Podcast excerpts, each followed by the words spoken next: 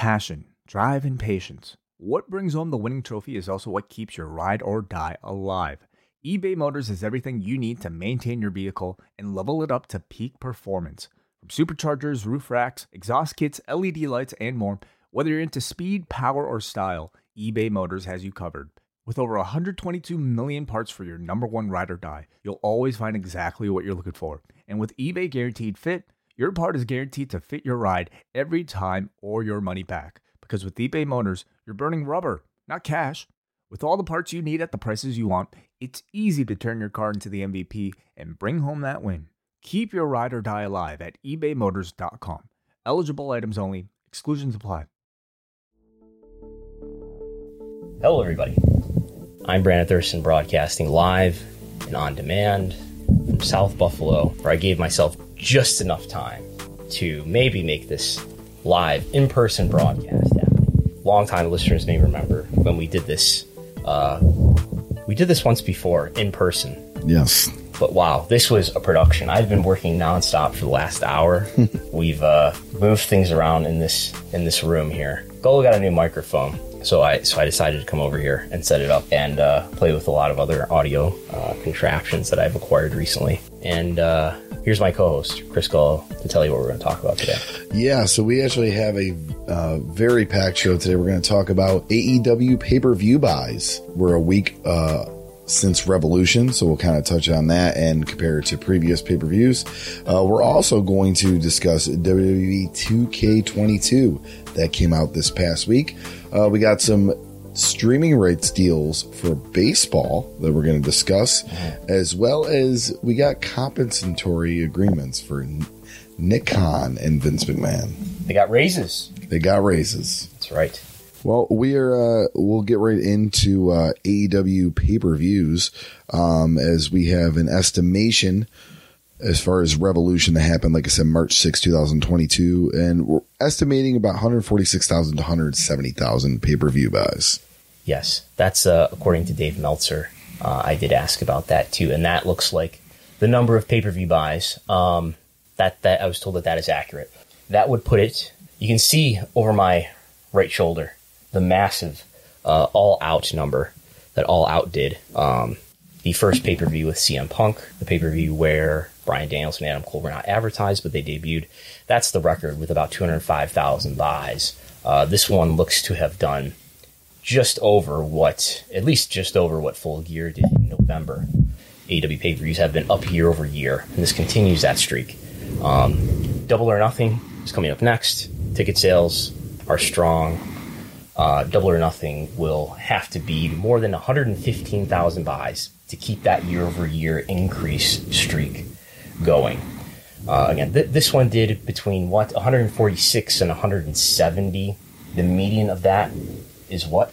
Well, I mean, it's Pop quiz. I mean that is it's well, it's an increase like you said from Revolution before, but it beat Full Gear from the last pay per view. Correct. So, I mean, it's a constant increase of business, like I said, other than that anomaly of the CM Punk in ring return on All Out. Yes.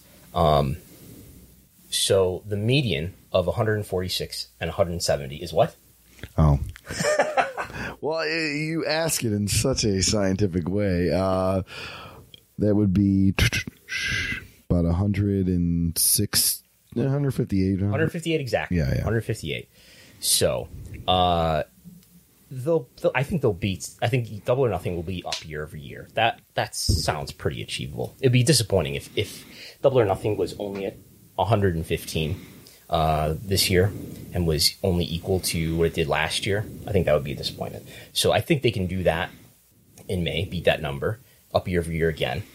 Um, when it's time for All Out 2022, though, I think they'll have a lot of trouble beating All Out 2021, doing more than 100, uh, 205,000 buys. I doubt it. Um, that that pay per view was special in the sense that this was CM Punk's first match in what seven years. Uh, unless somebody catches fire or they have some new attraction to offer, which I can't even imagine what, what they could possibly offer that would be on the scale of CM Punk's first match in seven years. Um, I don't think uh, that All Out is is going to continue that streak uh, come Labor Day weekend. And I know there'll, there'll be the um, good chance it'll be a UK stadium show for WWE pay per view premium live event uh, at that time. Uh, I don't know that that's going to have a huge effect, but uh, that's that's on the horizon for Labor Day weekend this year. Um, do I have anything else here? We're we're really uh, at an unusual situation here. So if we look at what do I have here? The breakdown of um, this is the breakdown for the ticket sales. So it did about a hundred. I'm sorry, six hundred and twenty thousand dollars for a live gate. Uh, if you assume that about 95% of the tickets distributed reported by WrestleTix, which is 8,700, about 95,000 of that was paid, assume a $75 ticket price, that gets us to $620,000. So something in that range, something in that ballpark. Uh, venue merch at figure about $15 per head off of, you know, something like just under 8,700 paid ticket sales that accounts for an extra roughly $125,000 in venue merch. Uh, if you do the math, you get to I don't I don't know if I have it on here, but you get to get, you get to uh, something that's like a, a uh, the second most lucrative AEW event, short of All Out 2021, which had you know pay per view is the biggest component of a pay per view event much much more than than ticket sales are because this is a media business, not a live event business. Um, the Addition Financial Arena the, in Orlando that is actually the University of Central Florida, I believe. Um, yeah. You know, a college basketball arena. Yeah. When does it get to a point where? I mean, we've seen that they can sell out bigger arenas, NHL, NBA size arenas, shouldn't they at least be doing these big four pay per views at those type of arenas? You would think. I mean, they're they're doing uh, double or nothing at T- T-Mobile Arena. Yes, that seems appropriate. Um, why was this not at the Amway Center? I don't know. Does does W have a lock on the Amway Center? Does W have a lock on on some venues? I don't know.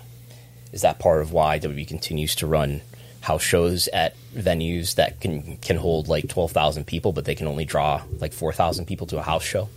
Um, I don't know, um, but uh, no, I think uh, I don't know. Yeah, they they could draw more ticket revenue here.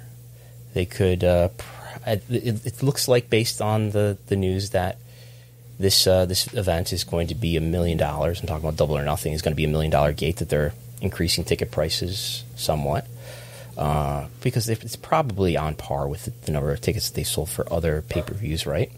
But um, it'll probably be um, more appropriately priced. So I think it'll, uh, you know, it'll um, it'll be more appropriately priced going forward. Um, I don't think AEW should do a, a, a, stadium show or anything just yet. But no, um, but like All Out should probably be at um, what was the name of the arena that Punk debuted for Rampage? United Center. Yes, yeah, United Center should be. I would imagine.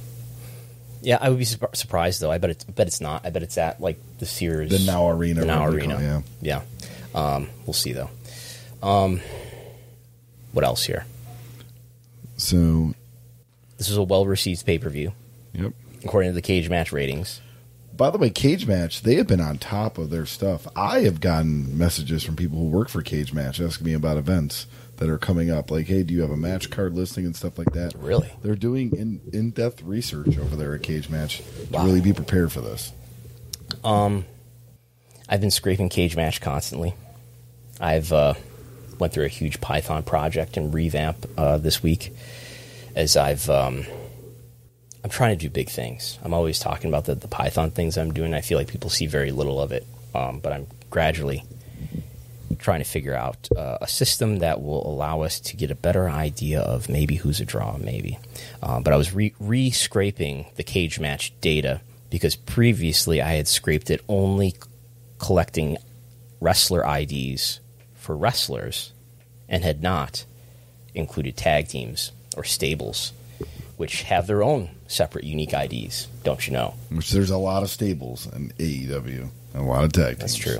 There's there's thousands of stables. Anyway, uh, the cage match rating. This was uh, this is as of last night. I grabbed this screenshot. No, the eight point nine five, so it's lower than full gear Yes. and All Out, but higher than Double or Nothing 2021, Right, right.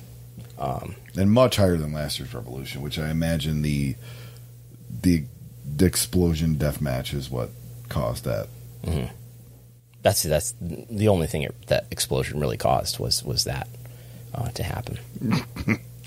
um, but the, yeah, I think I remember that pay per view not being great otherwise, uh, so it did not overcome uh, the main event. Um, so this would be what?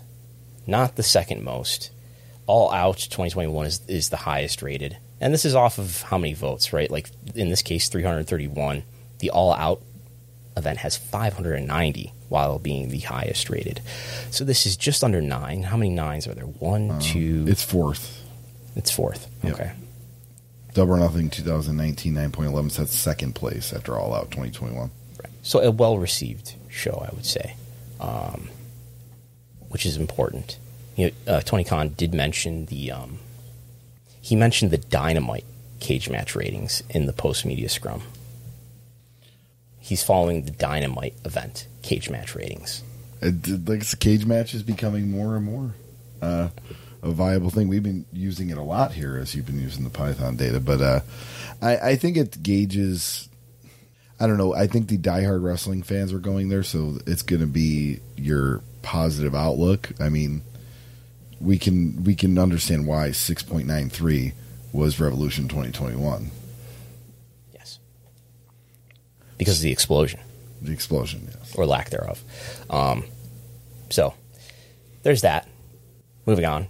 Yep. Uh, we're going to talk about WWE 2K22. Uh, just came out this past week. Have you played it? I have not played it. I am. I Do you am, own it? Are you I am not it? a next gen system guy. I mean, I should, but uh, when I'm prioritizing my financials, it's way down my list. Do you have a system that could play this game? I do not. no, me neither. Um, I've heard the reviews are good though. Yeah. Uh, well, my friends enjoy it. Your friends, Yes. What do they say about it? Uh, they uh, say the story mode is not too bad. They say the GM mode's better than it was, Mm-hmm. uh, but they say the the graphics and the real life aspect of it look a lot better than the previous version. I go to Metacritic.com for my video game reviews. I don't play video games, but I do when it comes to W games. Look at Metacritic.com, and there's uh, as of last night 26 reviews of the PlayStation version. Uh, and these are all these aren't like rando fan reviews. These are all published. And when I say published, they're published on some website. So it's it's presumably somebody who knows what they're talking about when it comes to video games. And they've got a I don't know if this is an average or a composite score, or however they standardize these scores of 76, which which is marked as green. Uh, any, anything over a 75 apparently is marked as green, so that's a, considered mostly positive. Um, this is not in the 90s or anything like that. Uh, the PC game off of four reviews is a little bit lower at 73. The Xbox version off of eight reviews is 77. So this appears to be a well received uh, game. Compare that to 2K 2020. Yes, which was rated what? 43 and 45 respectively on uh, 43 for PS4 45 for Xbox. So people hated that game. Yes. Uh, Battlegrounds, the arcade game, was the most recent 2K WB release. Before this one, uh, it, it had a 60. None of this means anything necessarily about sales, but presumably people do want to buy games that are good rather than games that suck. So uh, when it comes to wrestling, uh, wrestling product itself, though, might be something different. But um, That SmackDown Here Comes the Pain, man. Still uh yes, what's the last uh, wrestling video game that you played regularly? Oh, um I, it was probably SmackDown versus Raw 2007 or 8, I think. Okay. Uh, I remember wherever ECW was a GM mode because I would uh, I'm trying to make ECW the top brand, but I think that would be like the last one. Did you play Legends of Wrestling? like yes, and I loved Legends of Wrestling, Okay. especially the realistic like, like the mob ran the New Jersey territory. That sounds familiar. I don't. I don't think I owned it, but I played that. Um, there's no. Uh, where's No Mercy on here? it's so this is all pre. This is all PlayStation going forward. Who made this chart? This sucks. but No Mercy's that I would imagine. I mean, No Mercy is is the most praised among the general consensus of the wrestling. Why, why is No Mercy so loved? I, I, I that is the last video game, uh, wrestling video game that I've played, and I still have an N64 in case I want to play it. I think, and so do I. Actually, you know, behind these green screens, there's a bunch of retro systems. Yeah. Um, but uh, yeah, I uh, I don't I I enjoy it, but I was a, also a huge WCW fan, so I enjoy uh, Revenge. D- Revenge and uh, WCW NWO World Tour. Um, but uh, I think because it was the first WWE, it was the first big WWE game. I think, like yes, you had your, our arcade games, WrestleFest, and all that, but I think like it was the first like huge, huge WWE game. Okay. Our audio is better now.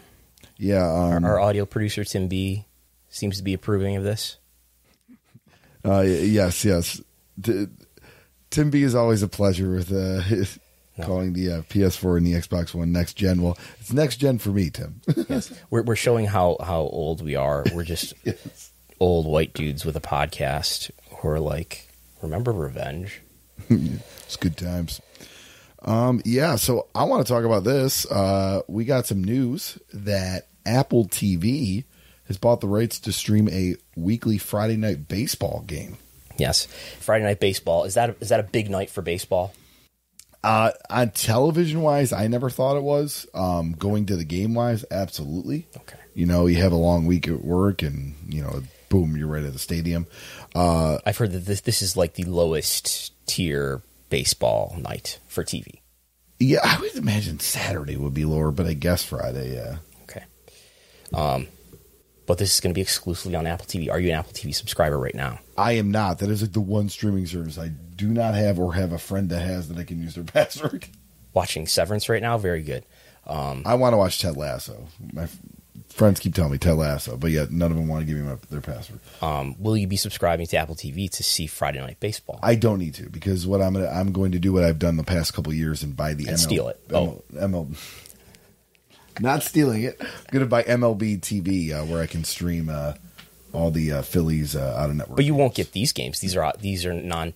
th- That's MLB TV is out of market games, right? yes, but, but the Phillies will probably be on there maybe once or twice. Okay. The Phillies are your team. Yes, Okay. I'm a Phillies fan. So. Okay.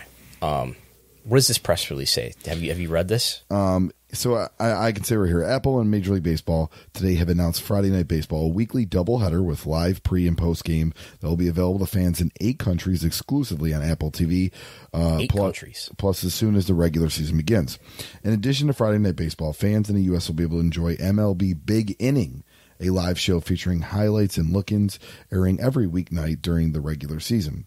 Baseball fans in the U.S. and Canada will also have access to the new 24 7 live stream with MLB game replays, news and analysis, highlights, game, classic games, and more, as well as a full complement of on demand programming, including, ML, including highlights and MLB themed original content. Fans will be able to watch marquee games on Friday nights, free from local broadcast restrictions across devices where Apple TV Plus can be found, including on the Apple TV app, on iPhone, iPad, Mac, Apple Apple TV 4K and HD on TV.apple.com. Now, along with select smart TV gaming consoles and cable set-top boxes. Now, Friday Night Baseball will be available on Apple TV Plus and for a limited time without the need for a subscription. Um, very interesting. Some of the the benefits to having this because these are some of the benefits that are on the MLB.TV, like the classic games and like highlights and There's going to be classic games that are a part of this. yeah, Is that what you just said? yes. I was messing with the audio, so we're, we should be. I don't know, not much. It looks like, but maybe a little bit louder now. And they're going to do a weekly highlight show too. Would you ever watch an old baseball game, like an entire game? No. No. Would would you ever watch an entire old wrestling event? Yes. Yeah. Uh, would you ever watch an old, an entire old movie? Yes. Yes. And but to be honest with you though, baseball because it's a long drawn out thing, Mm-hmm. watching old game is I have watched old football and basketball games and enjoyed them. Okay. Um, it's also coming to Peacock. Isn't that true? Yeah, so uh, this is from the uh, Wall Street Journal. NBC Universal's Peacock is finalizing a deal with Major League Baseball for exclusive rights to stream games at a new Sunday time slot, according to people familiar with the discussions as the league looks to increase digital partnerships. The deal with NBC Universal, a unit of Comcast Corp, will involve a package of 18 games, some beginning at 11:30 a.m. and others just after noon. The people said, "Yeah, because Sunday Night Baseball currently is owned by ESPN." So I imagine this will be Sunday like afternoon or baseball because the way they that Major League does it is everybody plays well, and they're done by seven o'clock. So then you could have one game on Sunday Night Baseball. Okay. So more sports, live sports, exclusive live sports on Peacock. On Peacock. And I think we're we're kind of Apple TV. Yes, yeah, I would say we're kind of burying the lead. It's a Fang. A Fang is involved now. That's what we're getting to. Yeah. Thursday night football coming to Amazon Prime. Uh, no basketball yet. Not yet. No. No bas- basketball is the number two sports property behind the NFL. MLB's number three. After that, it might be UFC, according, Yes. according to Google Trends. If Google Trends are to be believed, And would you think EPL over NHL maybe at this point? it's neck and neck. I think. Yeah. The, the Google Trends are. Um, I tweeted something recently. Uh, I don't know if we discussed it on here, but yeah. Um, used to be WWE, but um, you know it's the economy and uh, and uh, COVID and you know times are tough and budget cuts and things of that nature. So it's you, you can totally understand why why WWE might might be down. Uh, it's not their fault. Um, so Baseball's back, yeah. also baseball is back. Um, we should before we get to that. So th- this does bode well for the notion that what, what's Nick been telling you every quarter. There, th- there's there's going to be more and more. Uh, It's only a matter of time. all Amazon's already doing it. It's No, only a matter of time for Apple. Oh, Apple's doing it. Uh, it's only a matter of time for Netflix. Is is his next prophecy that has to be realized? Um, I don't know about Netflix. We'll see. Um, but Netflix is having some challenges with subscriber growth. Their stock, like a lot of tech stocks, are cratering. They just had another price increase too. That Right. just went in effect. Right. So, so that bodes well, I think, for WB. I don't know about AEW. I don't know how their younger brand will fare and their fewer relationships will be able to leverage. It's a great, great corporate buzzword.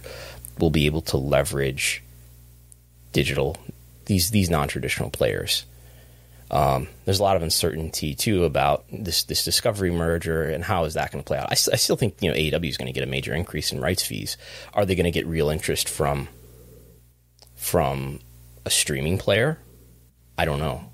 Uh, are they even going to have real discussions with people outside of the Warner Media Discovery space? I don't know.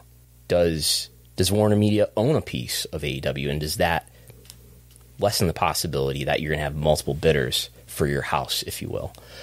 Um, I don't know, but uh, I do. I do think this reinforces my belief that I, th- you know, I think WWE Raw and or SmackDown are going to be not 52 weeks a year on streaming in the next round, 2020, late 2024 and forward, but but maybe some of those episodes are on streaming. Select episodes are on streaming and traditional TV.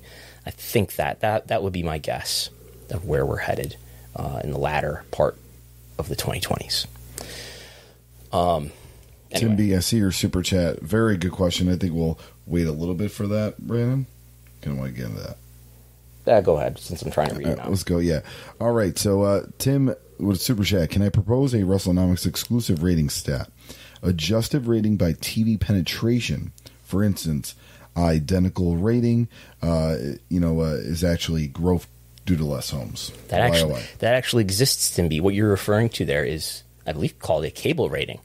Um, the ratings that we often talk about, which are the ratings that are published by Showbuzz Daily, those the ratings that we look at for the demos are what are called national ratings, which are different from cable ratings, which I never I never see cable ratings. Um, so the so the national rating for as it scrolls across the the, the ticker right, uh, SmackDown did a 0.59 P1849 national rating um, this past not last night but two Fridays ago. So that means that 0.59% of the national 18 to 49 population watched SmackDown.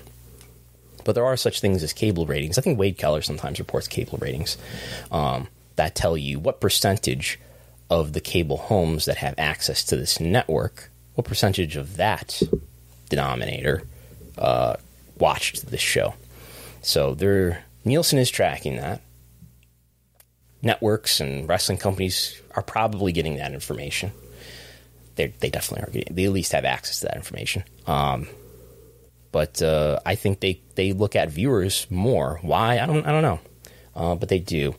So yeah, uh, but that's that's a that's a a good point, and I guess to do that independently, to just do sort of calculate it, uh, I would have to have a regular, uh, you know, I would have to have data over time of what the the relevant networks, uh, how many homes they're in, and it's it's somewhat easy to get that stuff sort of on, a, on an annual basis, but on a monthly basis is harder.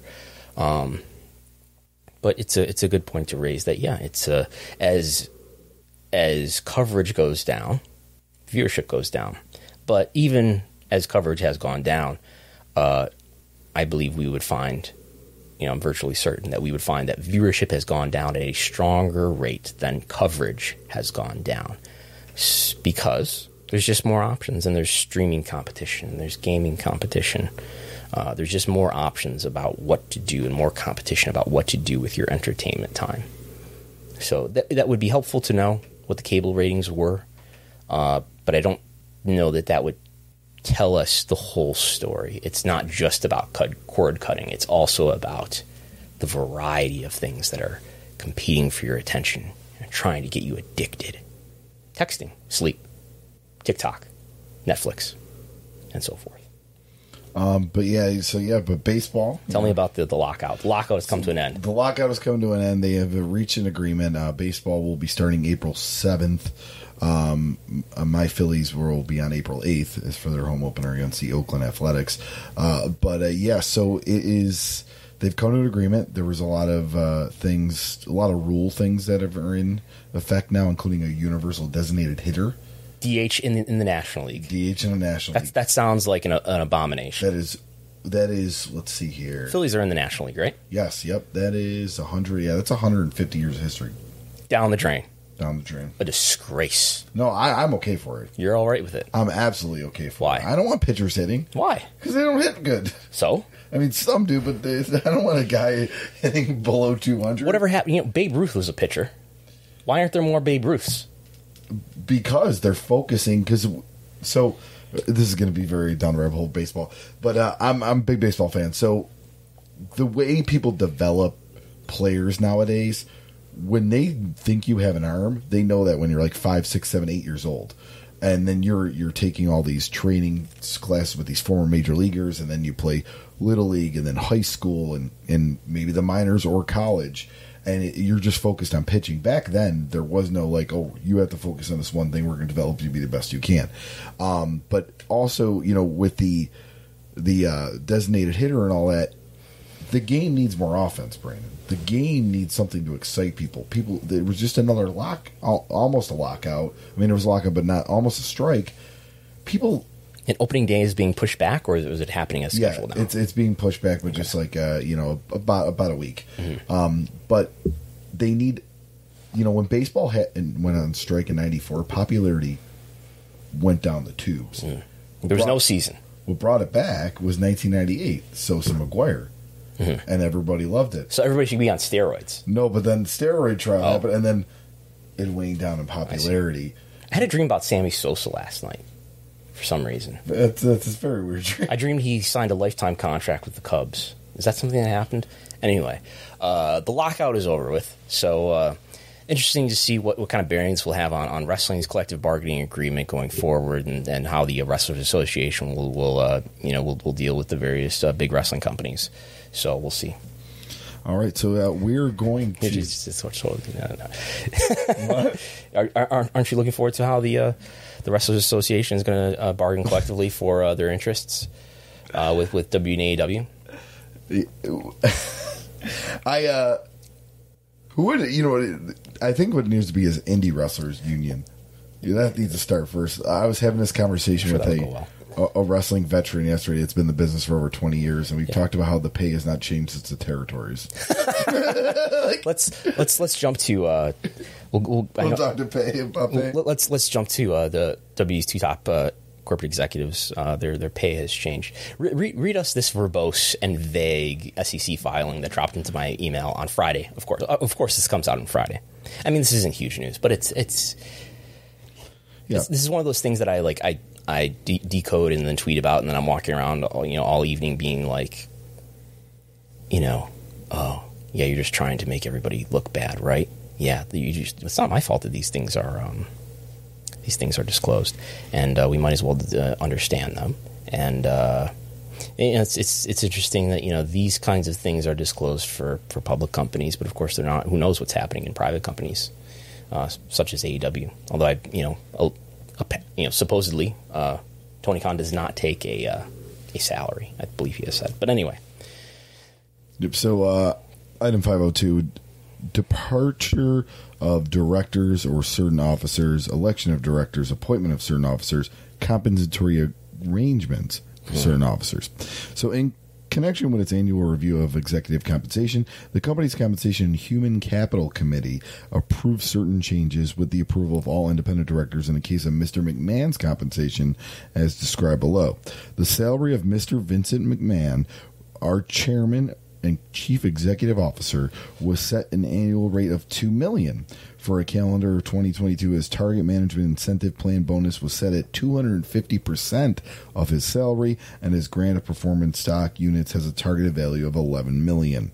The salary of Mr. Nick Khan our president and chief revenue officer, was set at an annual rate of 1.2 million for calendar 2022 his target management incentive plan bonus was set at 158% of the salary and his granted performance stocks unit has a target value of 3.575 million.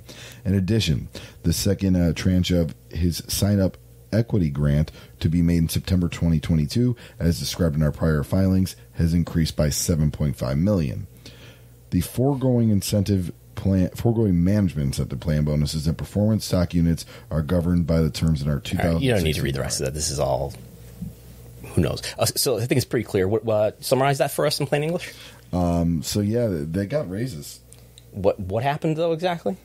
So um, th- they got raises uh, with the plan bonus, which was the 250 percent of that two million dollar salary for Vince McMahon, and 158 percent of the 1.2 for Nick Khan.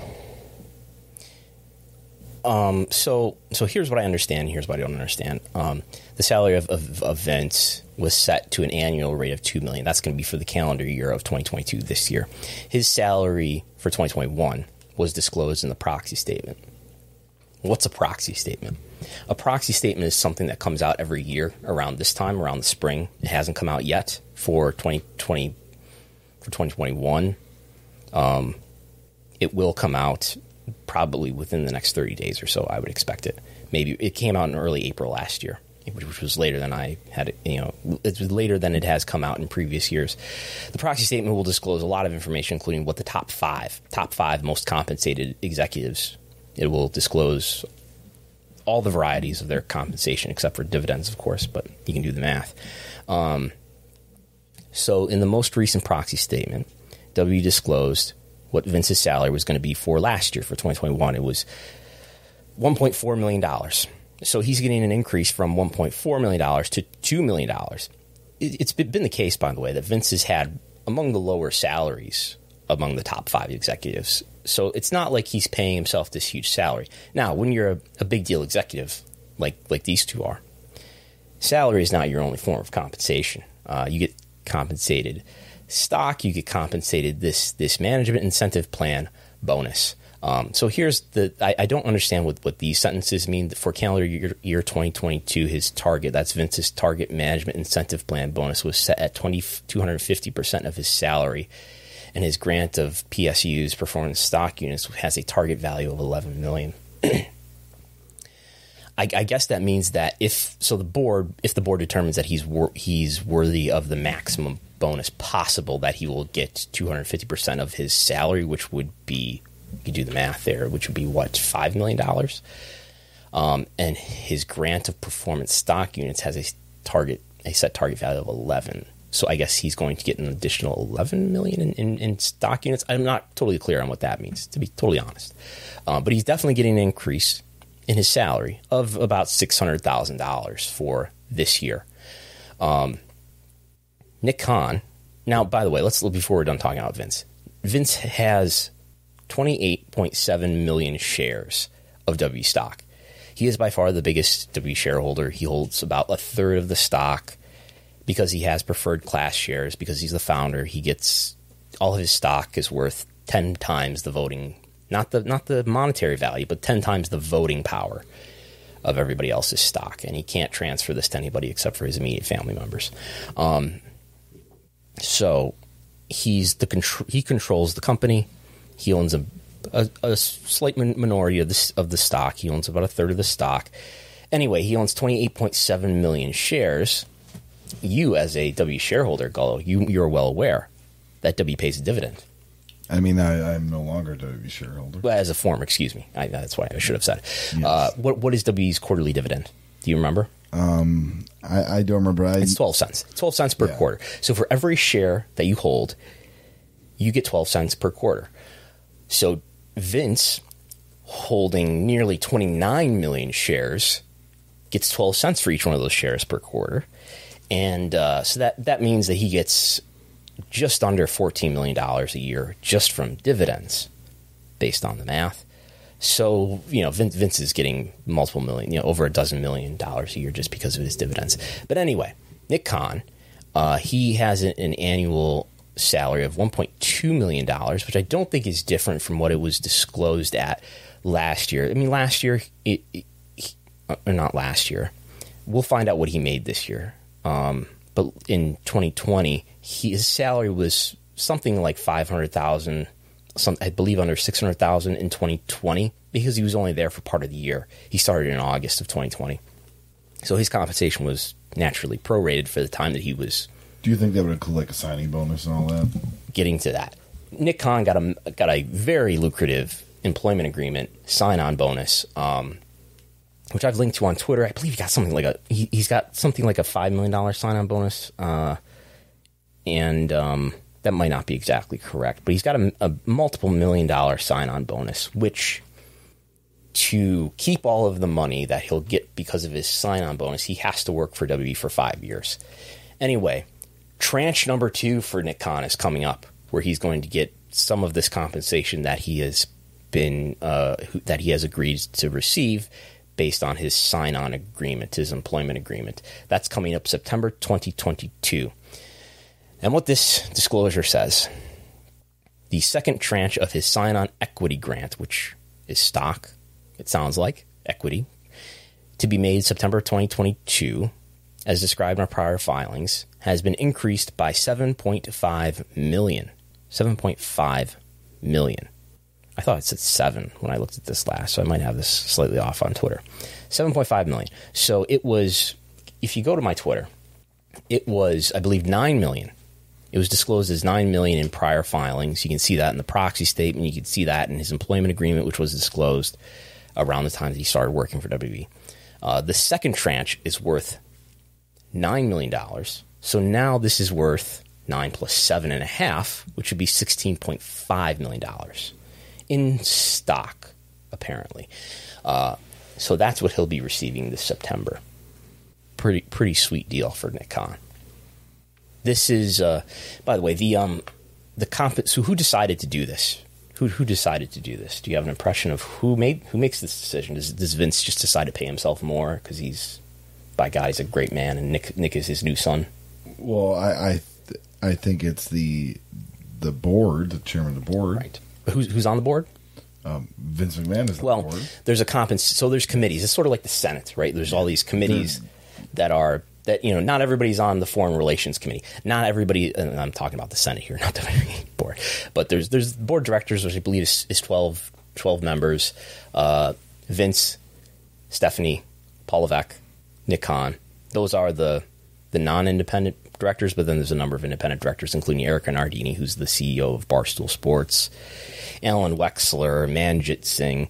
Anyway, uh, most of the members of the board of directors are not full time W employees. They do this on a part time basis for you know they and they're compensated in stock so that their interests are aligned. But they're supposed to be looking after the interests of the shareholders so that so that shareholders have somebody you know who's not just uh, you know looking after the executives' interests. Anyway, uh, n- neither Nick nor Vince are members of the compensatory committee, according to WWE's corporate website.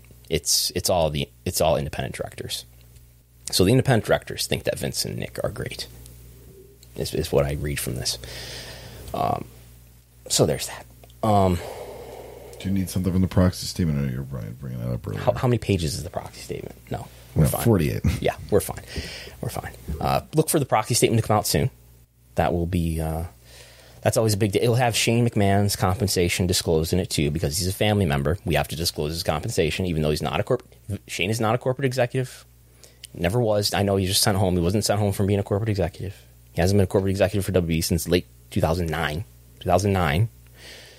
Um, he may have worked in some sort of producer role, but I, he was not an, an employee as far as I know. But his performer pay will be disclosed. We always get Triple H's performer pay disclosed as well. Uh, it will be interesting to see. I mean, maybe there'll be some information there about Kristina Salen and the extent to which that she was compensated. I mean, she was there for 11 months out of the year, 10 or 11 months. Um, I don't know that we'll get like, you know, Did we get her severance number or no? yeah, yeah. There, was the her segment severance agreement was disclosed. Yeah, that's right. Yeah, Um. What will be interesting to see is like, is Paul Levesque still among the top five? I would imagine maybe you know Kevin Dunn is sometimes in there or out of there. Sometimes Stephanie's in there or out of there. Um, I doubt we'll get like a glaring impression of like if if Paul Levesque has fallen from power, it'll be reflected in the proxy statement. But um, it'll be interesting to see what his what his compensation is set at for 2022, if if he's among the top five. But we'll see. Um, moving on. All right, yeah, we're to move on. And, you know, uh, you said no Shane. Speaking of no Shane, that was what Tony Khan said a couple weeks ago when he did his announcement that Ring of Honor was bought and purchased by him. Um, we have a clip here. We'll see. Now's the moment of truth to see if we'll you'll actually hear this. So here's Tony Khan from the the post revolution media scrum, um, where he's making it clear that he will be the booker of Ring of Honor. Um, one thing I'll tell you that I do plan to do, because I think I've been asked that a lot, and you ask me what I'm going to do with it, I'm going to be the booker. And there's a reason for that. Uh, because I will be bringing in young wrestlers, and they have a lot of young wrestlers. And I think we're very successful here. We're doing very well here. And I plan to continue doing very well with it and bringing in wrestlers uh, that could work in Ring of Honor or AEW potentially.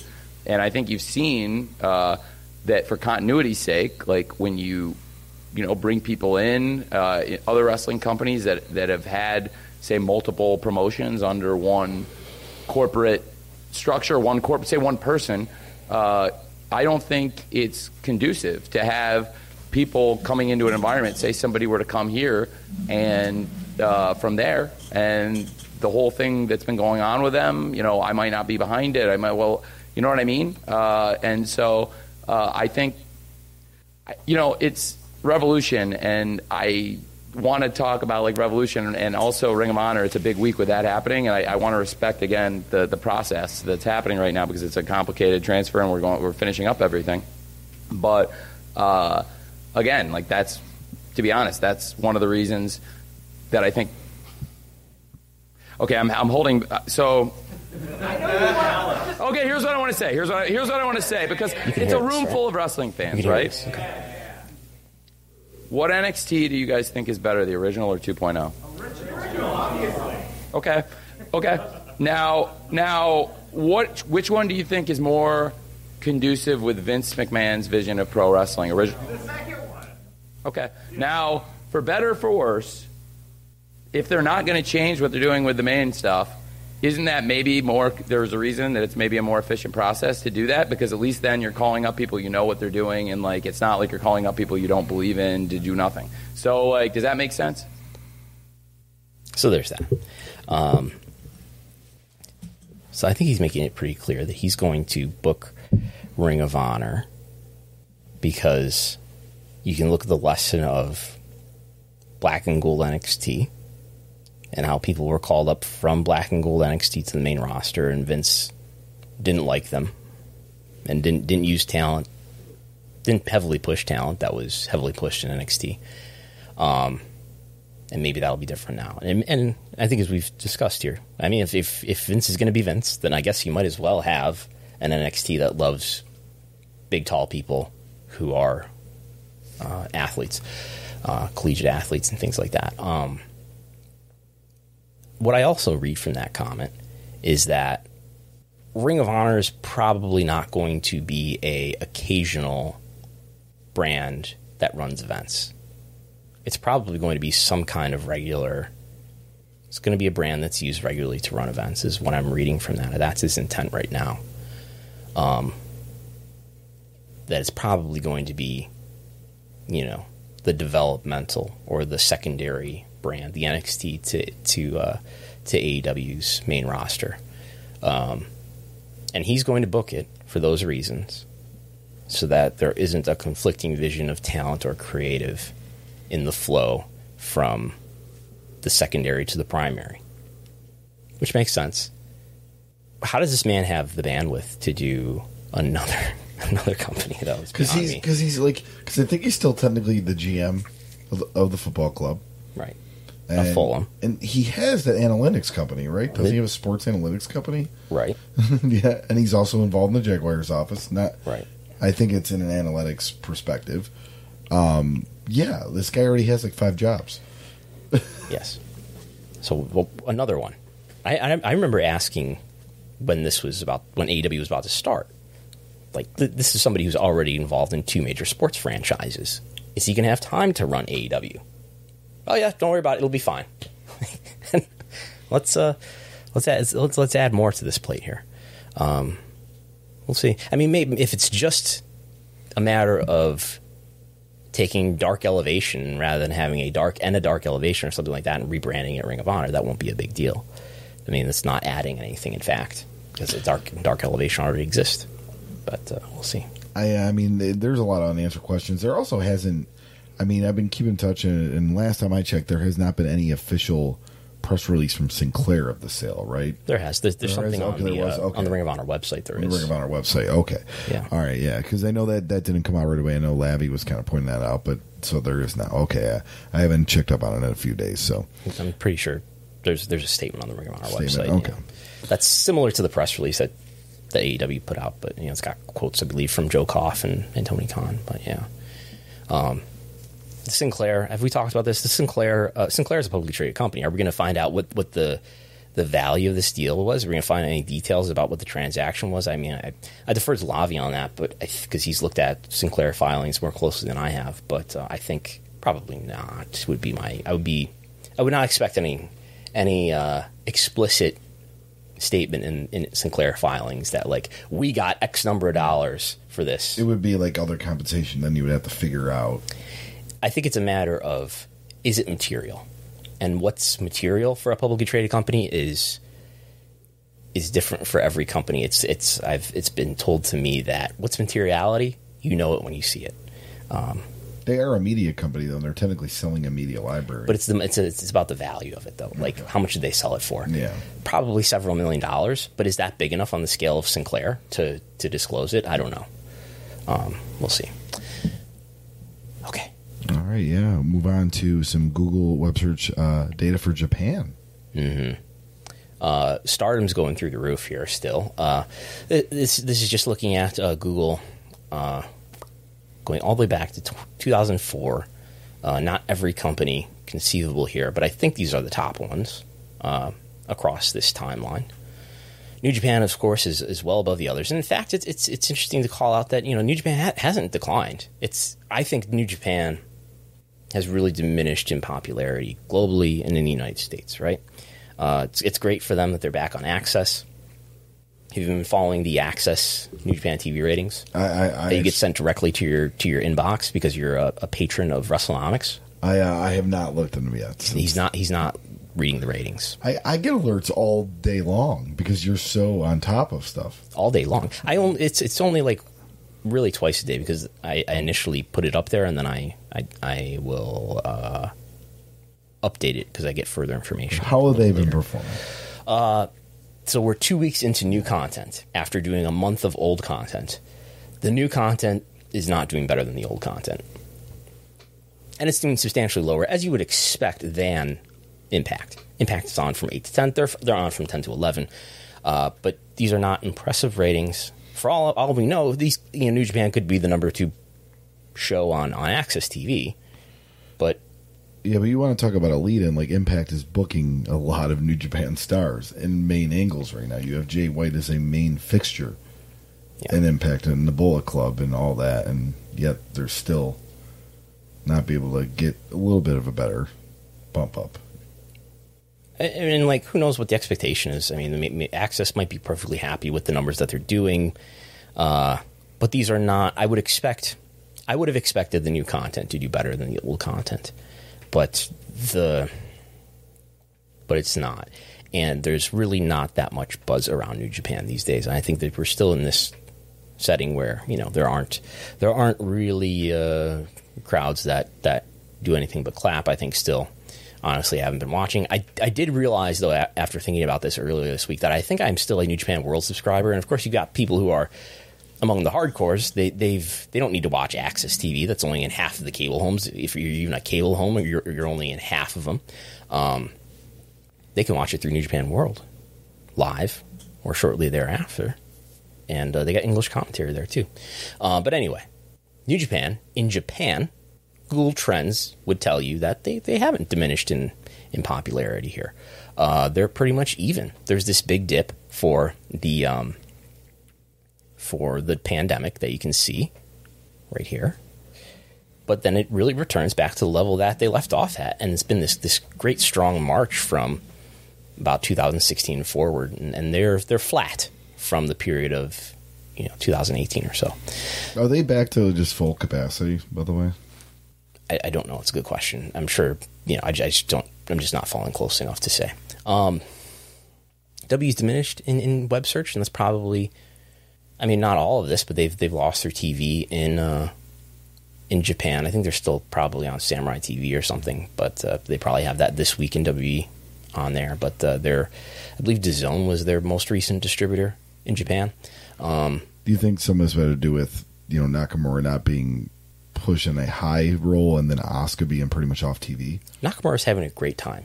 Like, will you will you leave Nakamura alone? He's surfing. He's having the time of his life. Hanging out with Rick Boogs. Yeah, he's having a great time. They got a WrestleMania match, but Lashley doesn't. Yeah. Um, but anyway, uh, Stardom continues to be on the march here. Start. I, I tweeted this this chart.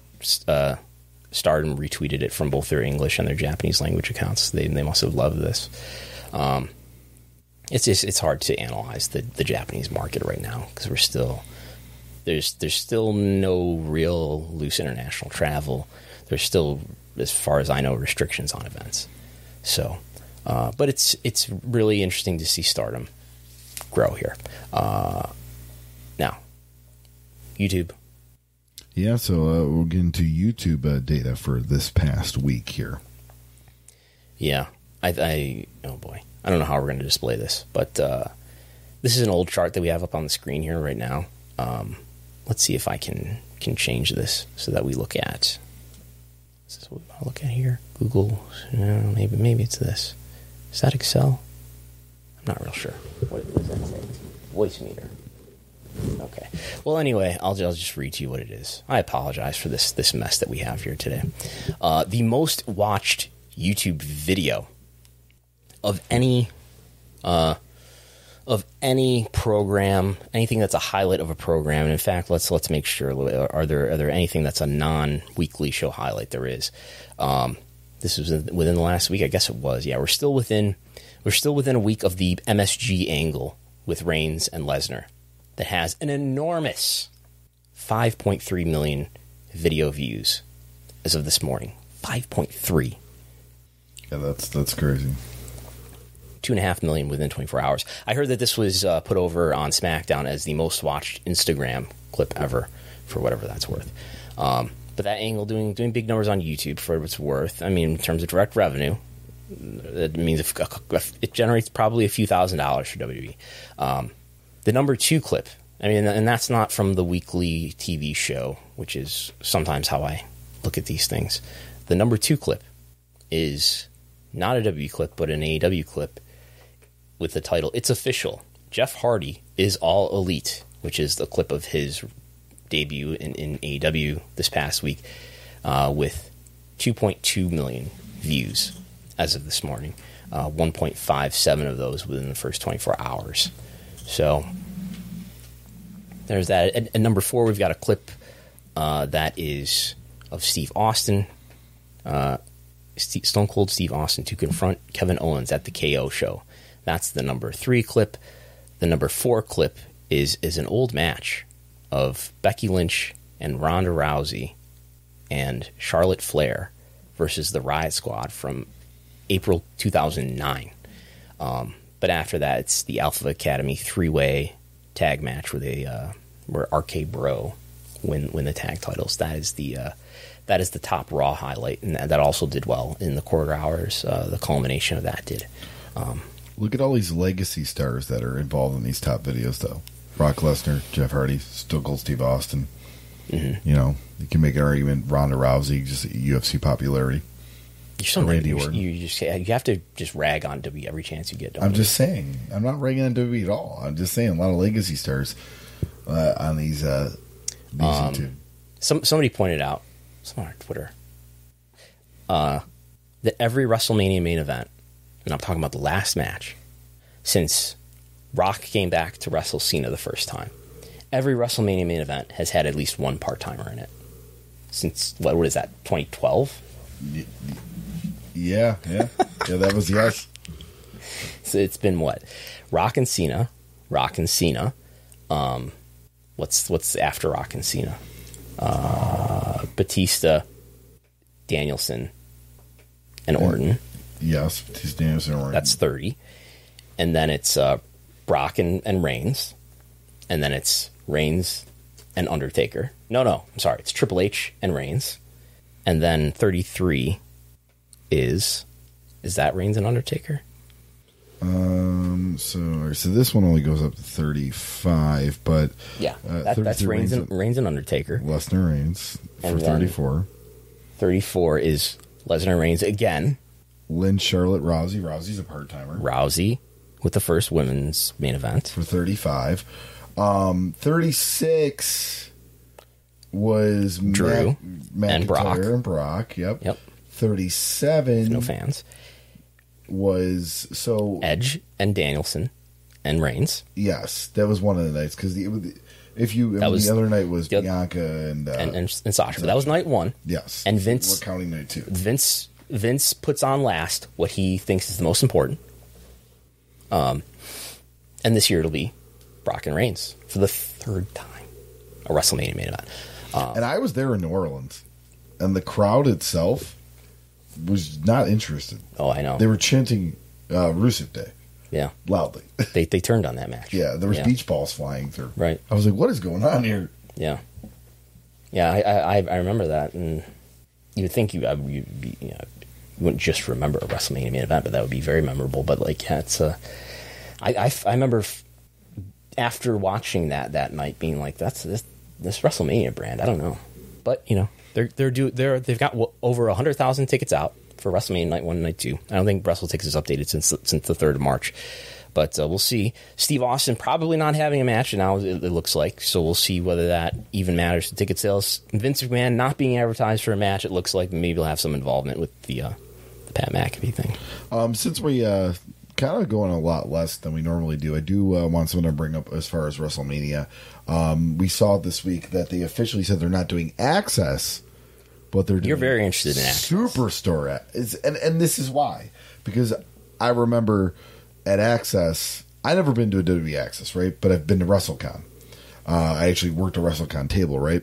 So I remember throughout the day, these poor people at WrestleCon, they're having names just being pulled away, like in the middle of Shawn Michaels' autograph signing. He's got to go because WWE needs him for access and prop too. And they would do this throughout the weekend to WrestleCon, and uh, and I found it interesting that you know, So Shawn Michaels was at WrestleCon.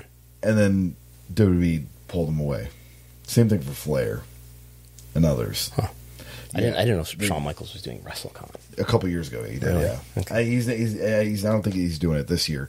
What was he just like doing autographs? Yeah, autographs. Yeah, Okay. yeah, yeah. Just the convention itself. Um, but they, uh, I'm interested in it because it's it's WWE's fan festival. They always talk about this is the, you know, this is where all the fans in the world, the, the WWE universe, come together, and they don't. They're not putting on this Access Fan Festival. They're doing Superstore Access, which is just really it's going to be a big store, which they're doing some photo opportunities. But then there was that uh, thing they went out to a bunch of people asking for volunteers, where you get a Was that real? yeah, It's been disputed whether or not that's real. I believe that is real. or that's just something made up by W haters like you. you sent me a screenshot, and I was like, "Send me the email," and you're like, "I can't." Because I, didn't get the email. Yes, it, was, it was a screenshot that was going around. I think it's re- it, it was a T-shirt, a hat, and you get in a. But this is something that they've done before. This wouldn't be the if that's real. That, Well- it's not the first year they would have done that. Uh, David Ask for Bixenspan brought up, uh, I think yesterday or this morning, because I was looking at his Twitter about in other conventions like Comic Con in San Diego, they will have volunteers as well. But those volunteers get hotel rooms, they get Mm. meal stipends. Like there's other benefits. Here's a shirt and a hat. I mean, yeah, it's uh, what, whatever. I don't, I don't know. Uh, yeah, But yeah, so just back to what I was talking about was fan service. They're not doing that fan festival where they would have live matches too throughout. Which So why do you think they're not doing it? Why why would you not do it? I mean, I don't know if they're just kind of a they don't think they're going to get the uh, international audience that kind of eats that stuff up. That you know because they don't get to experience that a lot. Um, you know, there's not a lot of international events. You don't get a chance to get all these photo opportunities and all this merchandise and see all this cool Hall of Hall of Fame stuff and stuff in the warehouse and and then see live matches from NXT wrestlers and stuff like that, like that they've done the years past. Um, maybe they just don't think they don't have the audience for it with the international base. Right, and that's got to be affecting WrestleMania ticket sales to some I think it's affecting the Hall of Fame. While the Hall of Fame's part of SmackDown, which is not affecting- sold out yet. And uh, we, I don't. Do we have a lot of info on this NXT event, or if it's even really happening? Yeah, it's happening. Uh, yeah. tickets went on sale. Okay, I, I just have not heard any buzz on the internet about it at all. Stand and deliver. yeah, Dolph Ziggler's the champ. yeah. I, But that that's happening Saturday morning. Tickets are on sale now. Get your tickets. You're you're going to be there. no, I'm not. You're going to be in Dallas. Yes, I'll be in Dallas. I mean, you're not going to go to Stand and Deliver. No, I have a show at two o'clock. Oh, you're running competition against Stand and Deliver. Yeah, okay, I see. I see how it works now. um, yeah, it's uh, well, well, yeah, no international travel, so we'll see. Um, anything else? Uh, again, I want to touch on that. Uh, I think that's all I could really think of. Um, this Lavia uh, Margolin tweeted about like there's I guess they're doing a launch party thing for this pro wrestling TV in da- this pro wrestling TV in Dallas uh, during WrestleMania week, which I don't can't tell if it's actually just owned by Control Your Narrative or if it's own its own entity. Yes. All right, so yeah, I'll do my plugs here. Um, you can check me, Chris Gullo, on you know Twitter, Facebook, Instagram. Uh, Rediscovering Indies, my other podcast. Uh, that's going to be uh, that's a monthly podcast about independent wrestling history. We're next few months we're going to be doing a deep dive on Bert Prentice. You can check out part one out now on all your major podcast streaming services. And for myself, it was a great, it was a busy weekend. This past weekend, I did comedy on Friday.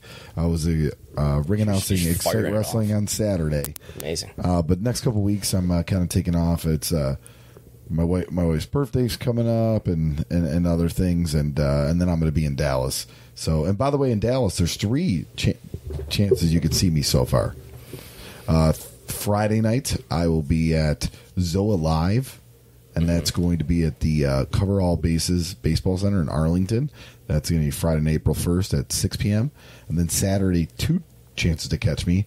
I'll be at the Texas Roughhouse Show at 2 o'clock, and that's at uh, that is at Turning Point Brewery um, in Bedford, Texas. And then I will be at Fort Worth at 7.30 for the This Is Manly Show and that is uh, at Tulips. What is the This Is Manly show? So it's from what I gather, it's so the guy that's running it, he has, does like a strongman gimmick, and there's a lot of like guys that have gimmicks with their beards and stuff like that. So it's it's interesting.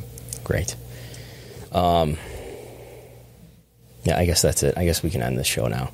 We can uh, mercifully end this contraption of, of uh, WrestleNomics Radio. We will be be back in our normal situation next week, uh, remote, uh, and everything will be back to normal. I realized halfway through this that I was not even recording this, but luckily we're streaming it, so I'll get the audio one way or another. Um, Do plugs for the WrestleNomics? what a what a program this has been. Uh, press like, mercifully, hit subscribe. Um, there's always the rest. There's always the WrestleNomics Patreon as we as, as we get feedback into our ears here. there's always the WrestleNomics Patreon that you can sign up to patreon.com slash WrestleNomics for five dollars a month. You get all my TV ratings reports. Um, we thank as always our, our distribution partner, Post Wrestling. Uh, you can get you can get merchandise at store.postwrestling.com. Highly recommend. Uh, you can go to the uh, the WrestleNomics YouTube channel if you're not already on it right now. Every Thursday, I do the live TV ratings talk. This past week, um, I had on MJ from NJ to talk about his personal experience uh, at AEW Rev- Revolution in Orlando. So, I think that's all for now, right? Yeah, I believe so. We'll talk to you next time.